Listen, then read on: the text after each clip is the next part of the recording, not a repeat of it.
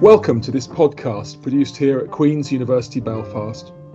I'm Richard English, Professor of Politics at Queen's, and I'm delighted to be joined today for this In Conversation podcast by one of the world's leading scholars, Professor Bruce Hoffman of Georgetown University.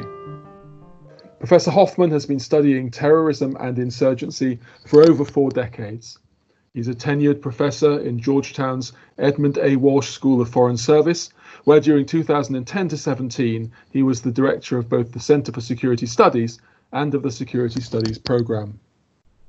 Bruce Hoffman is also visiting Professor of Terrorism Studies at the University of St Andrews, where he used to work and where he co-founded the Centre for the Study of Terrorism and Political Violence.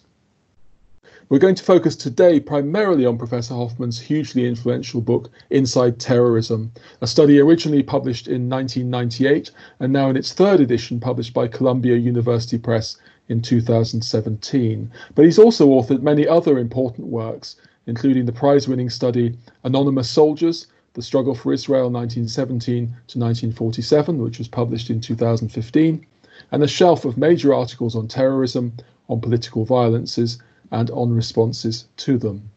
Professor Hoffman has also been a prominent figure in the world of public policy.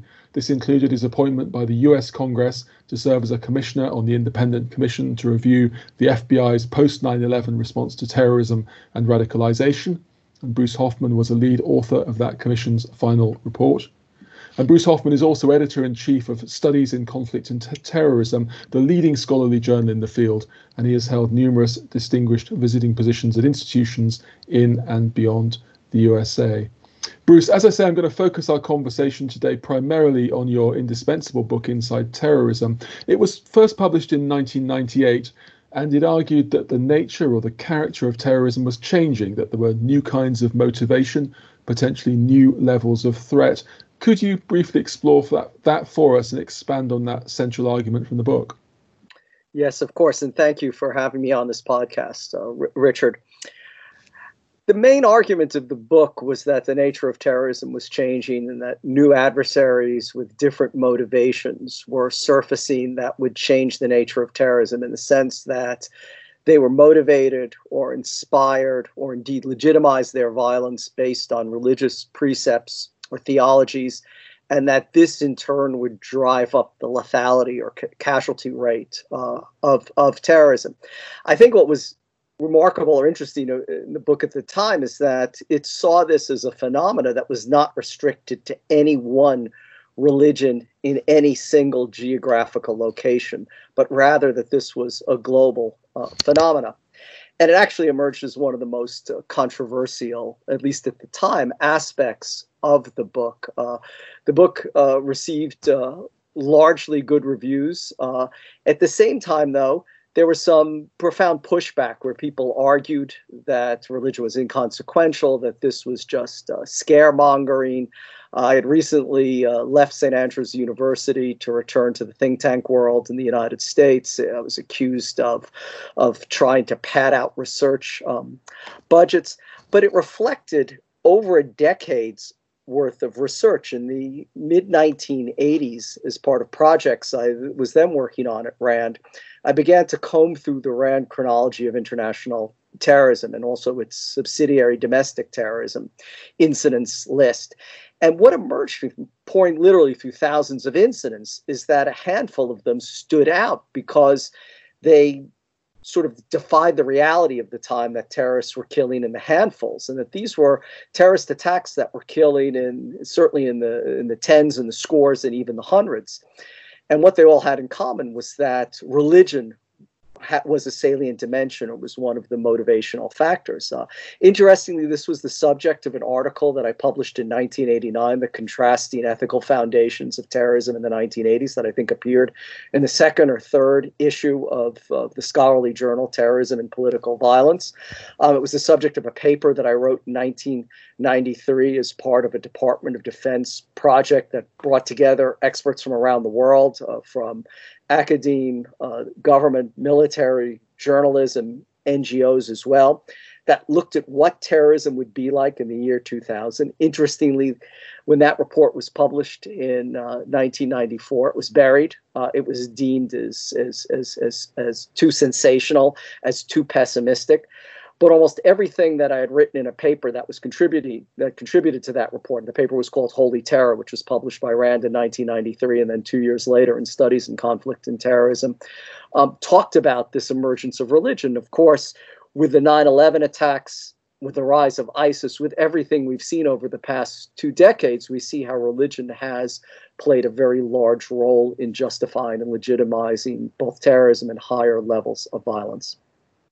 And on that issue of religion and terrorism, which you're describing there, could you say something about the extent to which, for actors for whom religious motivation is overriding, something about the way in which it affects how terrorist actors see themselves and their role? You've commented on the scale of the violence, but does it mean that people think differently about their actions if they're religious terrorists rather than other kinds? Yes, I mean, absolutely, because we saw a phenomenon in the 1980s, I think, where clerics and religious figures were becoming increasingly involved in terrorism and transforming it from the secular, ideological, or nationalist separatist phenomena it had primarily been for over a century into something different, where terrorism became a divinely ordained commandment, and that the perpetrators were defying their deity. We're defying the word of God communicated by these clerical authorities if they not only didn't engage in violence, but engaged in large-scale violence. And this was something that I thought was fascinating that we saw not just in Islam, whether in Shia or Sunni, but amongst Jewish Messianic terrorists, for instance, in the occupied territories who plotted wide-scale acts of terrorism that were designed to hasten, in some cases, the apocalypse or Armageddon.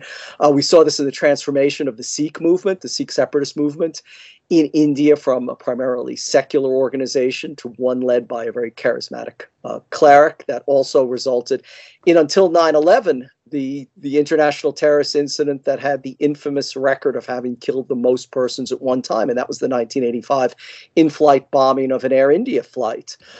We saw it occur certainly with cults as well, and also in the United States, too, with the so-called Christian patriot movement that used scripture to justify their racist, anti-Semitic, seditious, anti-government and at times survivalist agenda. Thank you very much. Inside Terrorism appeared several years before the 9/11 atrocity, and after 2001 there grew a much larger interest in the study of terrorism, of which you'd been one of the pioneers. Could you say something, Bruce, about your views of the 9/11 effect in terms of the academic study of terrorism, whether positive or negative or a combination of the two? I think it's been entirely positive.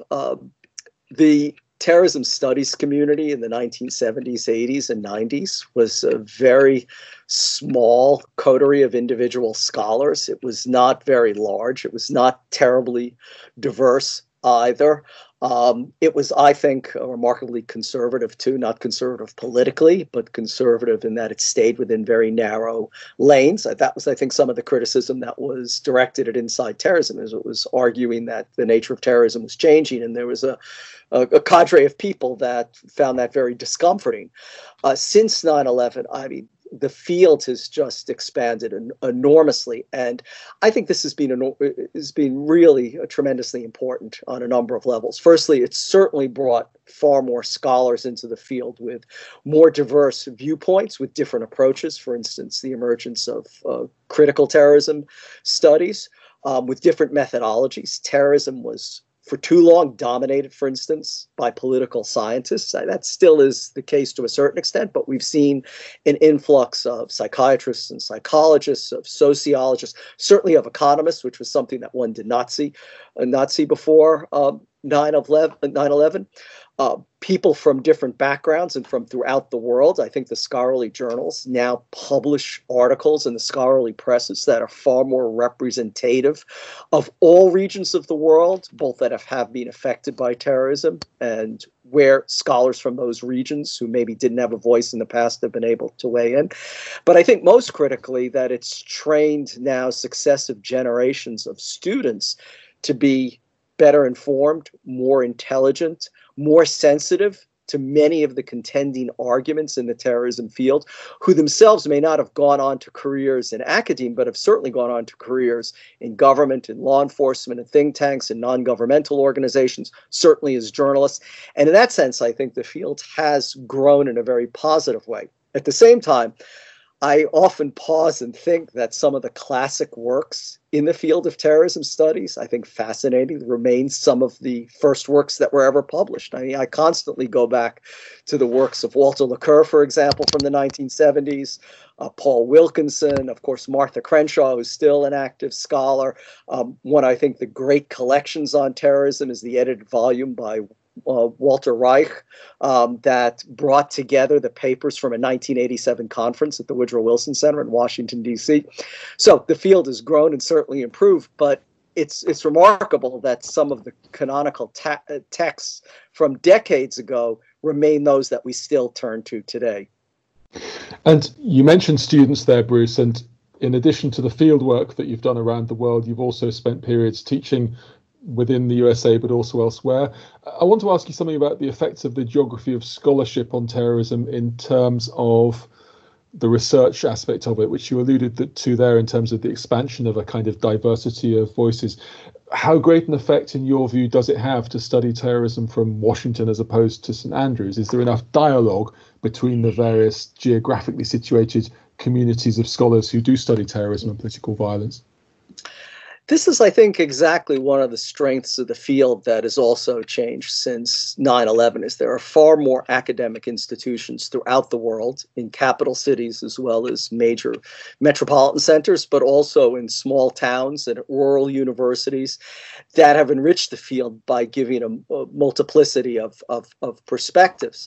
I mean, for me personally, it's been enormously useful for the past 2 decades to live in Washington, D.C., but I think because of my initial think tank background in the field, I've always been very comfortable in the policy realm, and have always, much like the pioneers in the field, like Professor Paul Wilkinson, who always thought there was a role for scholars of terrorism to have an impact on public policy. So I think in being situated in cities like Washington, D.C., or London, or Berlin, or Paris, or Islamabad, Delhi, and so on, I mean, it's enormously useful to have that effect. But I think in the digital world that we live in today, even people that don't live in those cities, not least during the COVID-19 pandemic, are able to interact as well and influence opinion. I always cherished the 5 years that I spent in St. Andrews, because it did provide the distance from the centers of power that allowed one to actually seriously think about these issues and to focus on what one thought was important and not necessarily be overly influenced by a government agenda. So I think for the field to thrive as it has, you have to have a presence in both places. Let me add, though, I think one of the big changes, too, in the field from pre-9/11 to post-9/11 is that scholars today are far more out in the different kind of field, in the physical field, that they do, in other words, field research and field work. There was really a time, lamentably, in the 70s and 80s, when a lot of the terrorism research was conducted from university libraries, and a lot of the dialogue and discourse occurred in faculty clubs. What we've seen in the past 20 years is people, and in many cases at great risk to their own personal safety, going out and making contact with both the perpetrators of this violence, those that are charged with countering it, and certainly the victims, and learning firsthand and understanding the contextual and environmental and historical and cultural dimensions that we've seen have fueled terrorism to the extent it has in this century. And unlike some scholars, Bruce, you've stressed the resilience of one of the most famous of terrorist organizations or movements, namely Al-Qaeda. Could you comment for listeners on how you currently assess that movement's capacity and intentions? Well, I've actually been studying terrorism now for 44 years, since I was first a graduate student at Oxford in 1976. And I think the one lesson that I've taken from those 4+ decades is that it's always a mistake to look at terrorism as a linear phenomenon and always to see it as some static entity. It's always changing and evolving. It often is changing and evolving in response to the countermeasures directed against it, but also because terrorist groups themselves are opportunistic. And in that case, or in that instance, I think Al-Qaeda has been, unfortunately, remarkably effective in adapting and adjusting to even the most consequential countermeasures that the world has directed against it in order to survive and to continue to function and be compelling, in essence. And what we've seen is that the very top-down hierarchical Al-Qaeda organization that existed in 9/11 over the past 2 decades has changed and evolved into something that is much flatter and more linear, where authority has been devolved to local Al-Qaeda franchises and affiliates, and that in many respects the parts have become stronger than the whole or stronger than the center. That's not to say that the center doesn't have a role. Ayman al-Zawahiri, the current leader, in at least imparting overall strategic guidance. But what we've seen is that Al-Qaeda has gone from a terrorist group pure and simple to now, and a very top-down one, to now cultivating a much more grassroots constituency, becoming much more involved in local politics, paying far more attention to local grievances than it ever did when it was founded, and that this, unfortunately, has contributed to its longevity. That doesn't mean that Al-Qaeda has given up in its core mission of attacking what it sees as a predatory, aggressive West. It just means that right now, tactically, it has decided to focus on building up these local bases of support as a means to carry on their longer struggle. So we shouldn't interpret Al-Qaeda's quiescence in terms of not staging spectacular hallmark types of international terrorist operations as in any way suggesting that the threat from Al-Qaeda has disappeared or receded. I would argue rather that they are just that they are marshaling their strength and resources to carry on a struggle that, after all, was proclaimed by Bin Laden more than 25 years ago. Thank you, Bruce. And to move to very different kinds of terrorist dynamics in Inside Terrorism, you comment on some of the echoes between US and European right-wing terrorists, for example, their shared xenophobia, their shared hostility to liberal governments. But in the book, you also comment on some of the differences between European and US right-wing terrorists. Could you expand on that? Sure. Well, I mean, this goes right back to my point about terrorism not being linear, because for the past 20 years, our attention has been riveted on the threat from Salafi jihadi adversaries such as Al-Qaeda and ISIS. But interestingly, in my own case, the first publication I ever had was on right-wing terrorism in Europe in 1982. And in the 1980s and 1990s, I devoted considerable attention to violent far-right extremism. And in fact, every edition of the 3 editions of Inside Terrorism over the past 22 years has always had a large section on this threat. And what we see now is, after a period of at least relative quiescence, or perhaps when we weren't paying enough attention to it, these threats are emerging in both Europe and the United States. And they're emerging, I think, in very different fashions than we've seen in the past.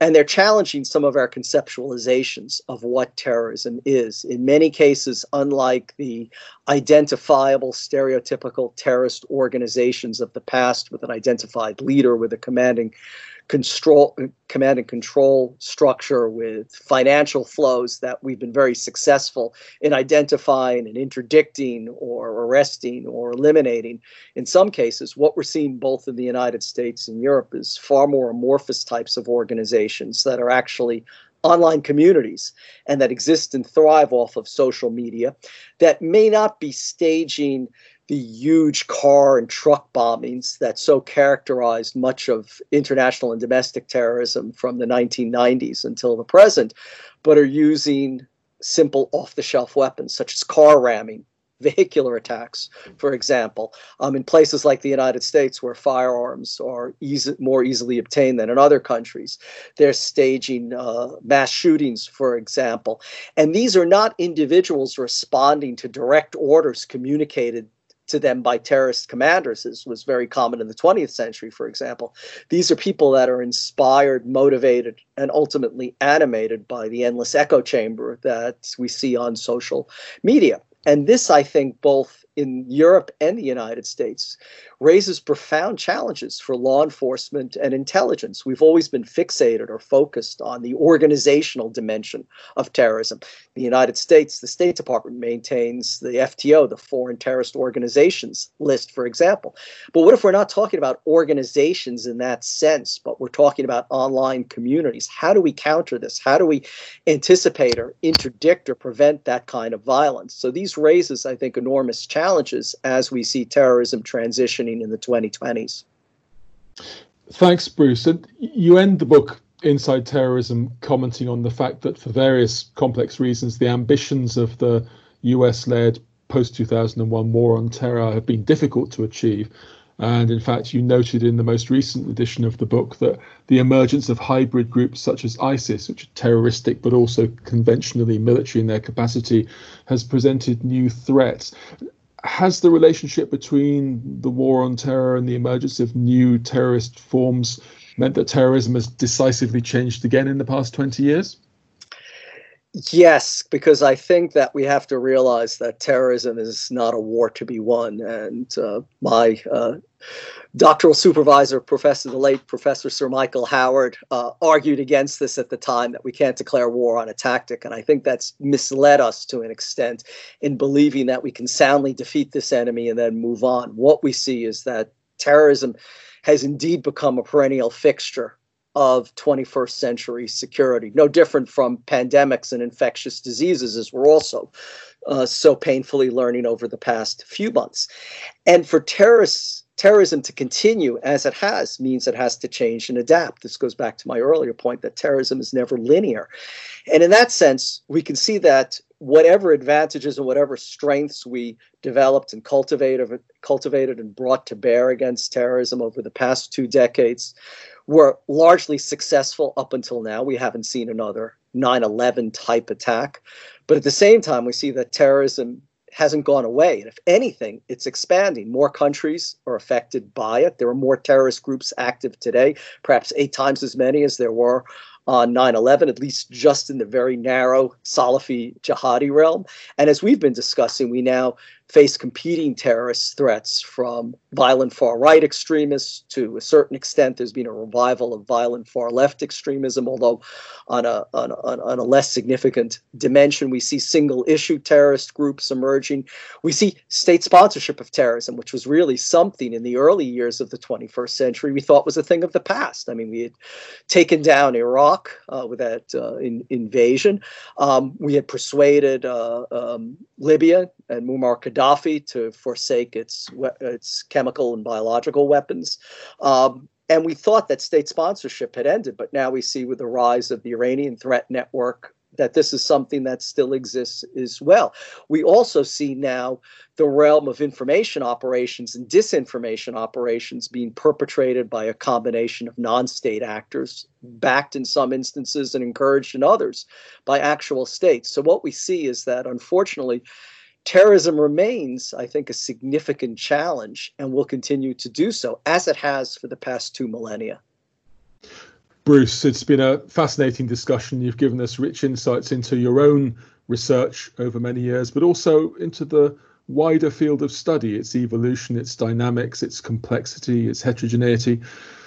We look forward, when we're able to get people on planes again, to getting you over to Belfast in person. But for that excellent conversation and for taking the time to be with us today, very many thanks to Professor Bruce Hoffman.